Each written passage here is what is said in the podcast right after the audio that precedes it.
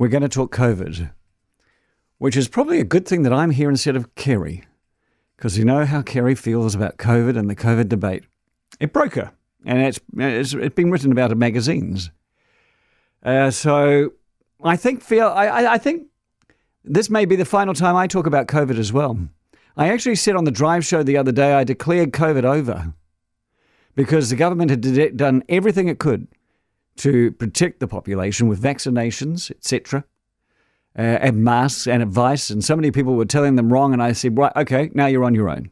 The COVID's over. You're on your own. Do what you have to do. You have been educated. It has been two and a half years. You know what to do. But no, COVID had one more sting in the tail, and that sting in the tail yesterday was Dr. Ashley Bloomfield, and possibly his last address to the nation at midday. He's leaving next week. When Ashley uh, came on and announced changes to the way we run monitoring of the COVID infection. And it broke me. Now, if you've listened to me, You'll know that I've been a broad supporter of the general idea of the fight against the COVID 19 coronavirus infection over the last two and a half years. I have had problems with it. I've had problems with the implementation. Some problems I excuse because it was an emergency. We'd never been here before. And the, the plans weren't great. And we made cock ups. I understood that. But I was a broad supporter. I was a supporter of the first lockdown. No one was happier than I that it actually worked and we ended up being one of the few countries free of the COVID 19 infection, which meant that our businesses powered ahead at great speed. We had a summer. I went to Six60 in concert. I took a photograph of 50,000 people. I put it on my Facebook page, and all my friends from around the world went, Oh my God, when was this? And I said, Last night. And they couldn't believe it. That's because of what we did. That's because of the lockdown. So I supported that. I enjoyed the successes of it all. Then came Delta, and I understood that maybe, yes, here comes another lockdown. And I was proud of the fact that we got within cooey of defeating Delta. And then we lasted just a little bit too long, but, and I complained about that on the radio. But then, you know, eventually we bit the bullet and we joined the rest of the world. And here we are. Now, at the basis of the entire COVID battle was knowing just how much this virus had of our country in its grip. How many infections, how many hospitalizations, and how many deaths?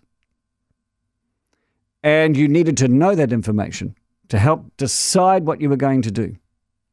And we had debates about that information. And Dr. Ashley Bloomfield and the Ministry of Health, supported by the government, came out and toed the World Health Organization line. If you died with COVID, Within 28 days of having a COVID infection, that was a COVID death.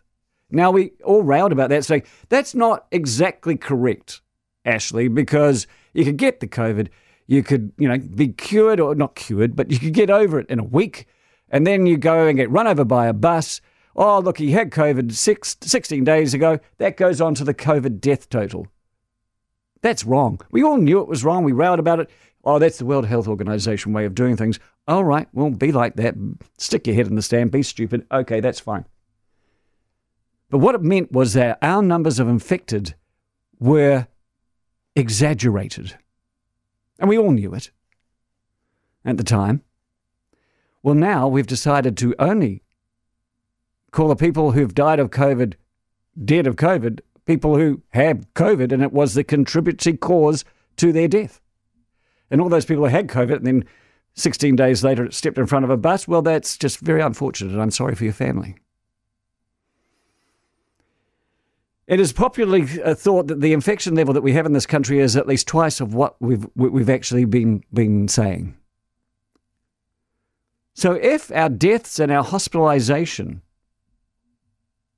are in fact low at the same level that they've always been at, but our infection rate is higher, obviously, therefore, the, the threat from COVID is greatly decreased. Okay, yesterday they also changed the way they do survey testing.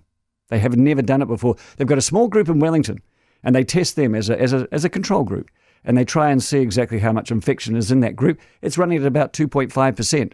That would suggest in the wider population, we should have around about 20,000 people with the COVID right now.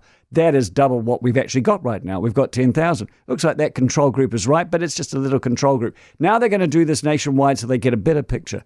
The wastewater has been telling them this all the way through. Again, this is probably going to tell us we have more infection.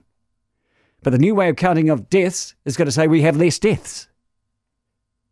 Put it all together, the whole, the whole threat from COVID has greatly been diminished. Am I right or am I right? Or have I got my maths wrong? 0800 80 80 is the number to phone.